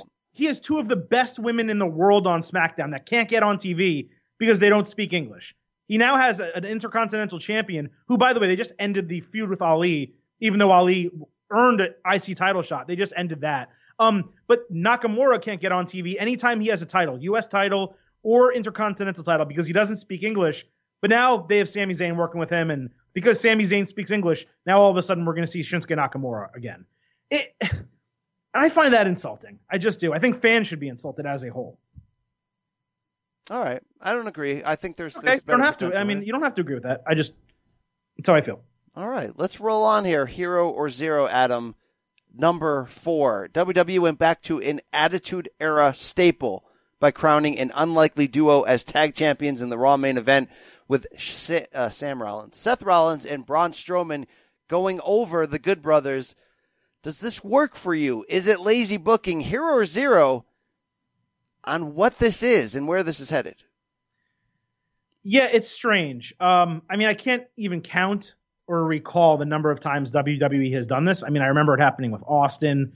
Uh, it's definitely happened with other singles competitors that are super over, or even heels that are, are super hated, that team together and suddenly win the title. Um, The Rock was involved in this once or twice. It's just... Uh, it feels kind of lazy. It's almost like they simultaneously are trying to solve two problems. They're trying to create a storyline between two faces in Strowman and Rollins uh, without turning one of them heel, while simultaneously realizing that they haven't set up their tag team division well on either brand. So, hey, let's just put the titles, after just changing the titles, by the way, to the O C, let's go ahead and change them again to Seth Rollins and, and Braun Strowman. W W E did this all throughout the Attitude Era. Um, I loved it as a one-night storyline. I thought they W W E's done this now two weeks in a row. They have told a really good story for three hours. You and I were begging them to do this for months, to weave a storyline from the start of the show to the finish, ha- give a really good climax at the end. Um, I was waiting for it. Thank you. Uh, a really good climax at the end, and then make me curious to see what happens next week. They did that with Braun looking at the Universal title that they were holding between each other. So it was a hero. Uh, the crowd flipped out. It was a massive reaction from that crowd. And by the way, that was a packed house for Raw. So really good for them for drawing that well. But if you're asking me long-term, do I like it? I, I, it feels lazy to me. It feels like they're just going to create this conflict between the, these two. And now Rollins, as is, you know, qu- dirt sheet, spoiler alert, it's rumored he's going to defend the title against Braun Strowman at Clash of Champions. I don't know why. Why is he defending it against him? I'd almost rather them do a title versus title match with Styles.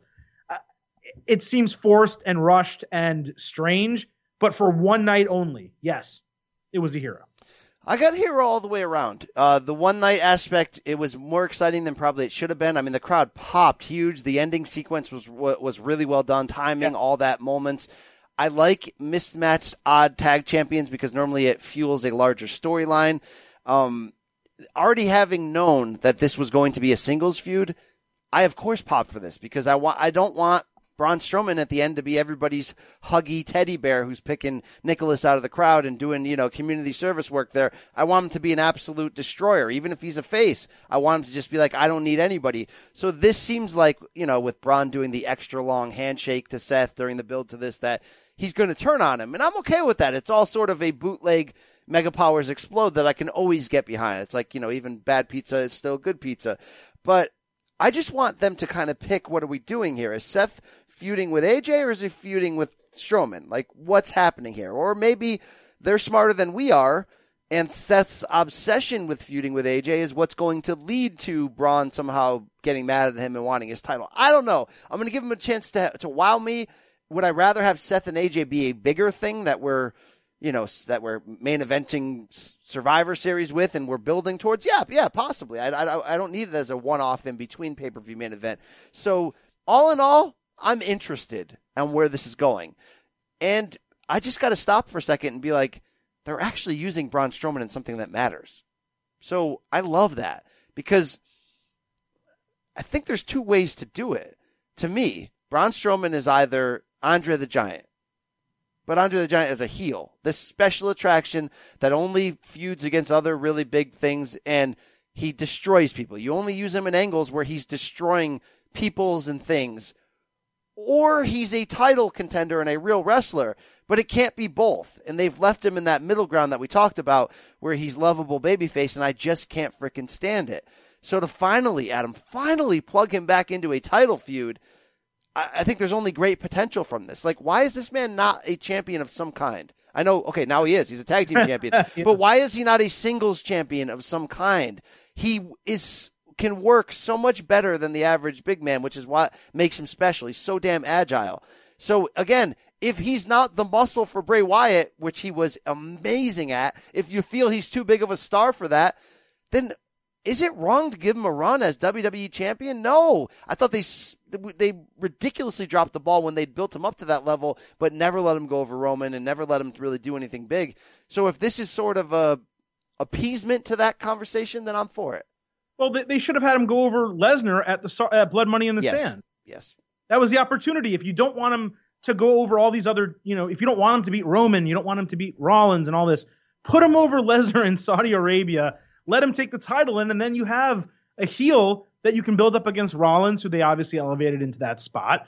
Um, maybe they just didn't think that Braun would sell WrestleMania, and, you know, therefore they decided not to go in that direction. They wanted to just keep Lesnar around so bad, and they wanted to keep Lesnar away from U F C, and the only way they know how to book Lesnar is in a title feud. So maybe that's why they did that. They want um, Adam. In the end, they just wanted him to be a character that sells T-shirts. That's what they want. And the, my concern is that we're approaching Clash of Champions, which is this pay-per-view, and the tagline of, of Clash of Champions, all titles are on the line. Well, right now you have a Universal Champion who is also a tag team champion. You have A J Styles, who's a U S champion. Styles doesn't have any other feud except Rollins.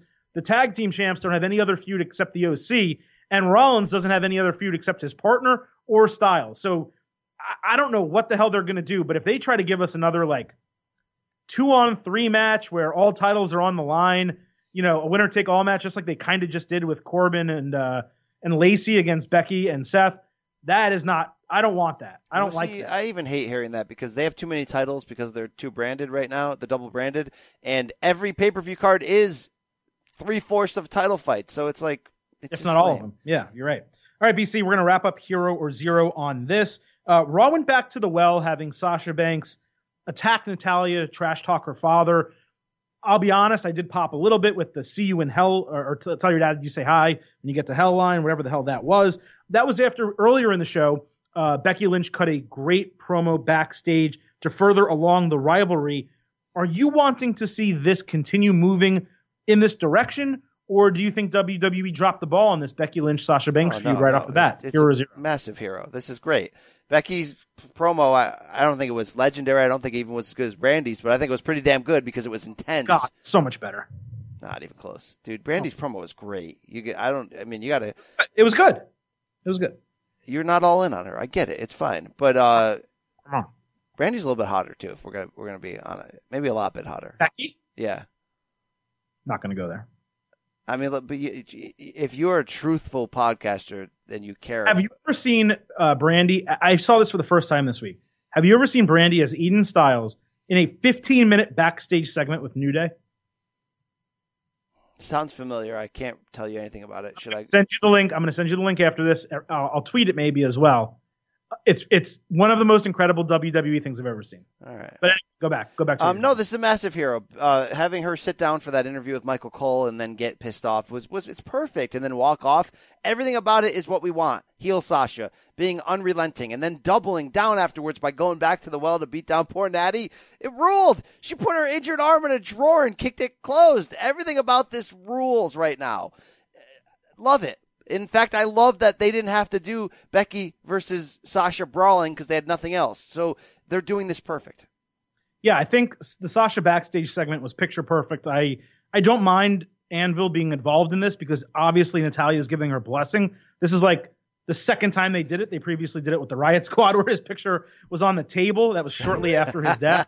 So Natalya's okay with it, and she's a carny and their family are carnies. I'm I'm fine with it as well. I'm not gonna I'm not gonna say I'm upset about something that the person involved with. Are you okay is, with this uh, line? I wish you died in the womb. I'm fine with that too. Okay, uh, so okay the back, all right. The, the backstage segment was good. Uh, I thought the interview with Cole sucked. I mean, Cole, uh, he was funny in like when she was talking about her blue hair, and, and Cole's like, no one really cares about your hair, Sasha. The crowd laughed. I laughed. That was good. The rest of that interview, her just saying you're welcome, I didn't love it. And I was worried that's where they were going to stop. I was going to give this a huge zero. The fact that they followed up with the backstage made it good to me. B C, on the same hand, they are jumping right into, and we knew it was coming, Bayley and Charlotte Flair on SmackDown. My hope was they would find a couple more opponents for Bayley before they immediately put, put Charlotte back into the feud or into the title picture, as you knew she would be. What did you think of what happened on SmackDown? I thought it was lame. I mean, I guess it was a good moment for Bayley to look tough and act tough, but I mean, come on, Charlotte's getting up and beating her down in any other universe. Uh, it just kind of announced to me that we're going to get another title feud for Charlotte, sorry, title reign, excuse me, so she can get closer to Cena and her pops, and they've used Bayley to set this up. It's not moving me at all. In fact, it has go-away heat for me. Bayley has go-away heat for me. Hey, a lot of people hitting me up over the old Twitter um about King of the Ring and Charlotte, and even my friend Josh, uh, my good friend Josh. Stuff. Let me tell you something, Big Josh. Uh, Big Josh thought, uh, what a lot of people are now t- tweeting me, that of course Andrade is going to win King of the Ring, so that Charlotte can be the queen, and Andrade can be the king, and they can do that whole gimmick publicly. But they'd have to kind of denounce Zelina Vega in some kind of feud there, which wouldn't be bad to see Charlotte walk in and just kick Zelina's ass and be like, no, that's my man. And two, um... didn't you see Charlotte kind of teased in that by mentioning the, the throne and the queen this week? Yeah, I saw that. I, I liked that from Charlotte. Um, that was very in character for her to do that. I don't know that that's the direction they're going. Did you notice that Charlotte's last match, I think it was against Amber Moon, she did the Los Ingobernables, like she laid on her side and stuck her fist in the air? Did no, you notice that or no? No, I did not. Interesting. That on SmackDown a couple weeks ago, so that was pretty cool. They seem to have be having a really good relationship. But well, you on- say that because you look at their Instagram yeah. pics, which are getting more... they're getting closer and closer to being like Cinemax, Cinemax late night. I mean, we're getting they are, there. and and his uh, every every picture, his hand is a little bit closer to grabbing something that shouldn't be maybe on Twitter or Instagram. Um, but they seem to be having a good relationship, and you know, good for them if that's the case. Um, I I don't know though that they have given the permission that Seth and Becky did for them to put that on T V. So I'm still going with Drew in terms of winning this whole thing.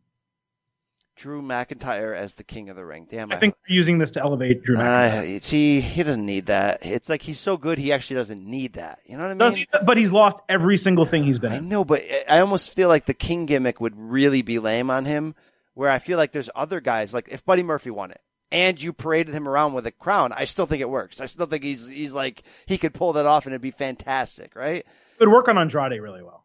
It really would work on Andrade. In fact, it, They, uh, in fact, I'm going to tell you right now, Andrade's going to win this because Vince, again, looks at it like you're saying with uh, Nakamura.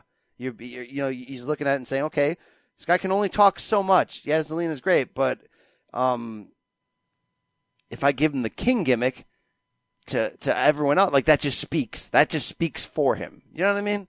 Yeah, Vince is going to put it on him, dude. Andrade's the guy who I'm not, I am not of the camp of you should learn English. I don't really believe that, but Andrade, if that is all that's holding him back, and apparently they kind of told him that, and he's been taking English classes, and he, and he apparently is getting better as well, which is great, but I want this guy to learn English really well because he is so good, and his future in W W E as like the Alberto Del Rio that we actually want to see yes. um, is so bright that I don't want anything to hold him back, and even if it's something that is stupid and shouldn't hold him back, I don't want him to even have that uh, potential. That, that's not fair. No speak English. Two quick things for you before we get out, B C. Uh, X F L announced team names. Do you want to know them? I just read them. Um, X F L, by the way, I'm going to, you know, I've, there's certain times we have to take a stand in life, and I've said, don't don't dirt sheet me anymore. Um, I'm done with that. when X F L was announced, I was nostalgically excited. I got the X F L football in my room, in my office here somewhere. But uh, you know what? Right now, I'm done. I'm done with caring about the X F L at all. It, you know, like. Well, the fact that they didn't bring back any nostalgic moments from the previous one in terms of names, why? Like, why would you not, if you're going to have a team in L A, why would you not call them the Extreme? You call them the Wildcats. Like, it's garbage. Why would you ever do that? So uh, they're very meh, as I like to say occasionally, in my opinion. The other thing is, right as we were taping the show, I saw Will Ospreay respond to a fan and tell him that he is on a five-year contract with New Japan Pro Wrestling.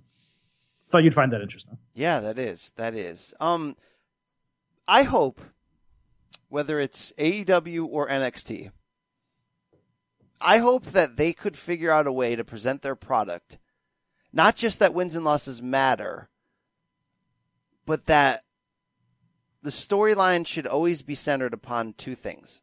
Either someone is trying to get closer to the title, or they're trying to avenge a deep-rooted grudge. Like somebody did something awful to them. You know what I mean?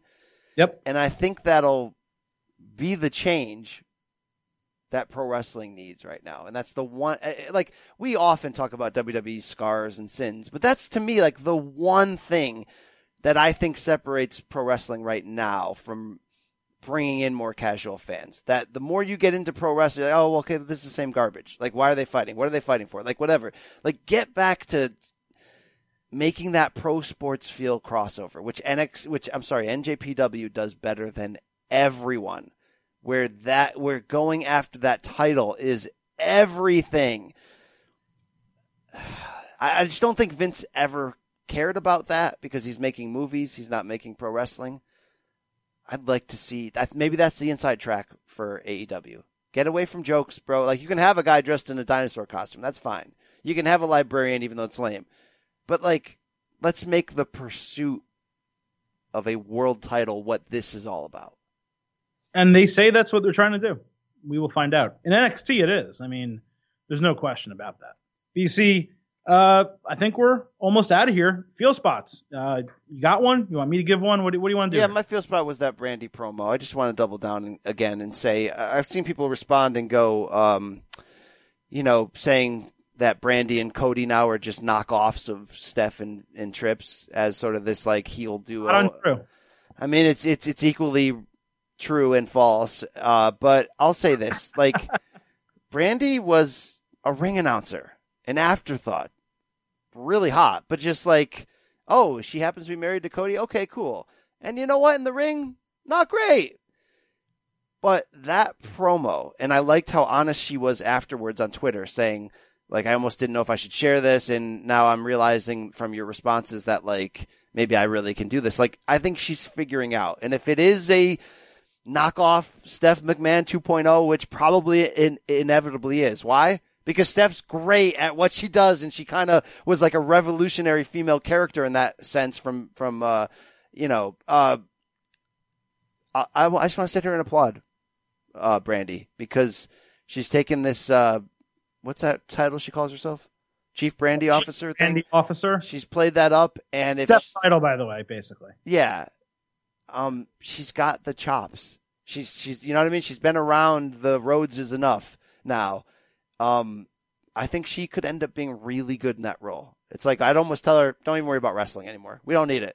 Just be that role. Be That's that. The thing. She does wrestle and she's not. No. So just be good. that, be that bitch. Just be that role. Be, have a legitimate role on that broadcast every week in some form, but, uh, just, just be you. It's working, Brandy. And number two, um, this isn't a field spot, but, uh, it's just interesting now that N- N- uh, N X T is going up against A E W, led by Cody Rhodes, that N X T was Dusty's kids.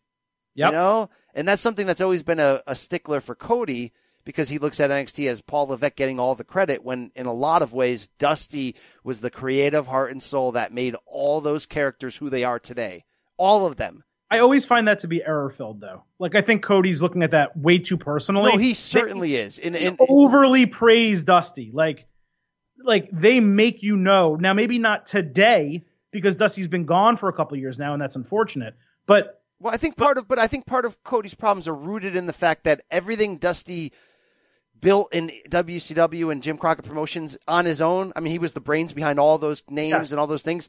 Vince essentially just bought that, right? And so it's sort of like now history shows you that W W E owns that, when in Cody's mind, it's like, no, my dad was a rebel against W W E. So I get how he feels that way, but you have to agree, everyone we've ever interviewed on here, they credit Dusty Rhodes if they were around during that time in N X T. So it's just weird that Cody is now competing head-to-head for survival against essentially the thing his dad built. It's weird sort of Star Wars Freudian relationships going on here. Yeah, everyone always talks about the Dusty Rhodes promo class in particular, and how how much that in particular helped them, him helping them come up with gimmicks and, and slogans and teaching them how to be themselves. It's almost a similar, way way stronger, but similar way talent these days is talking about Paul Heyman on Raw. Recently, there was an interview with Cedric Alexander where he praised Heyman for like helping him understand what it means to give a good promo. And then on Monday on Raw, you saw Alexander deliver, in my opinion, his best promo to date uh, ahead of his King of the Ring match. So, but I, I agree with you. It is interesting that it's Cody against Cody's kids. And even the promo that Cody cut, you know, a while back, where he's like, I'm Cody, I'm uh, Dusty's kids. If I said that wrong, I'm sorry, but I'm Dusty's kids.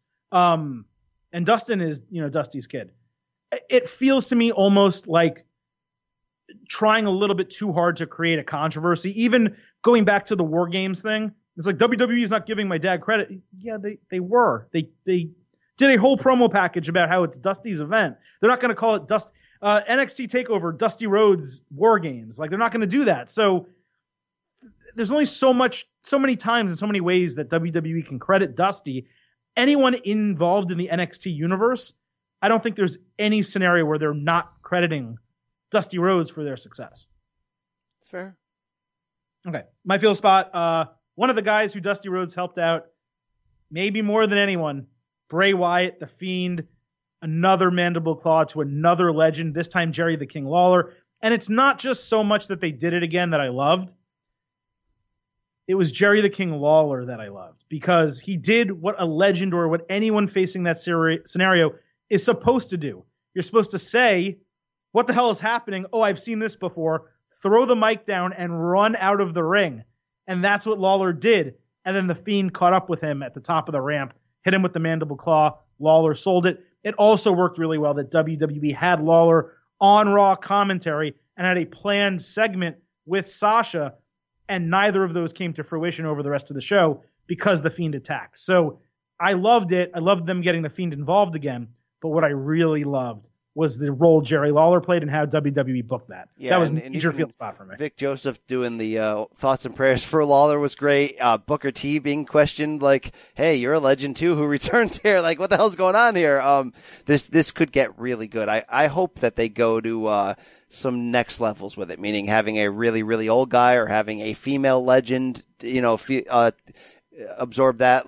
This could get to new levels. Imagine like The Fiend showing up at N X T and putting that on Beth Phoenix, you know, something like that would, would just be very interesting. And it does seem, we don't know this to be the case. It does seem like they're teasing a Fiend Aleister Black feud next, which would be great. I'd be a little bit concerned about how it finishes because neither of them can really take a loss. Um, but that does seem to be the direction they're going. Yes. And the direction we are going is out of here, out of this show. The end of it, and not coming back. This show is over, Adam. That's it. Thank you all for listening. You got any instructions for these people, Adam? No, but don't forget to uh, follow us on Twitter at State of Combat, at B Campbell C B S, at Silverstein Adam. And seriously, guys uh, and girls, which we have a lot more female listeners than I know we always are surprised by it. I got a ton of uh, Twitter replies from females over the last week. That was really cool to see.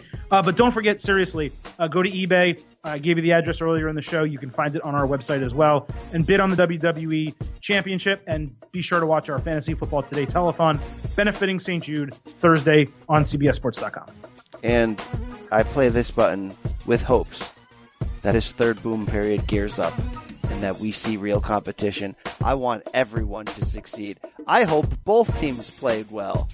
Thank you. Goodbye, and good night, bad. We're out.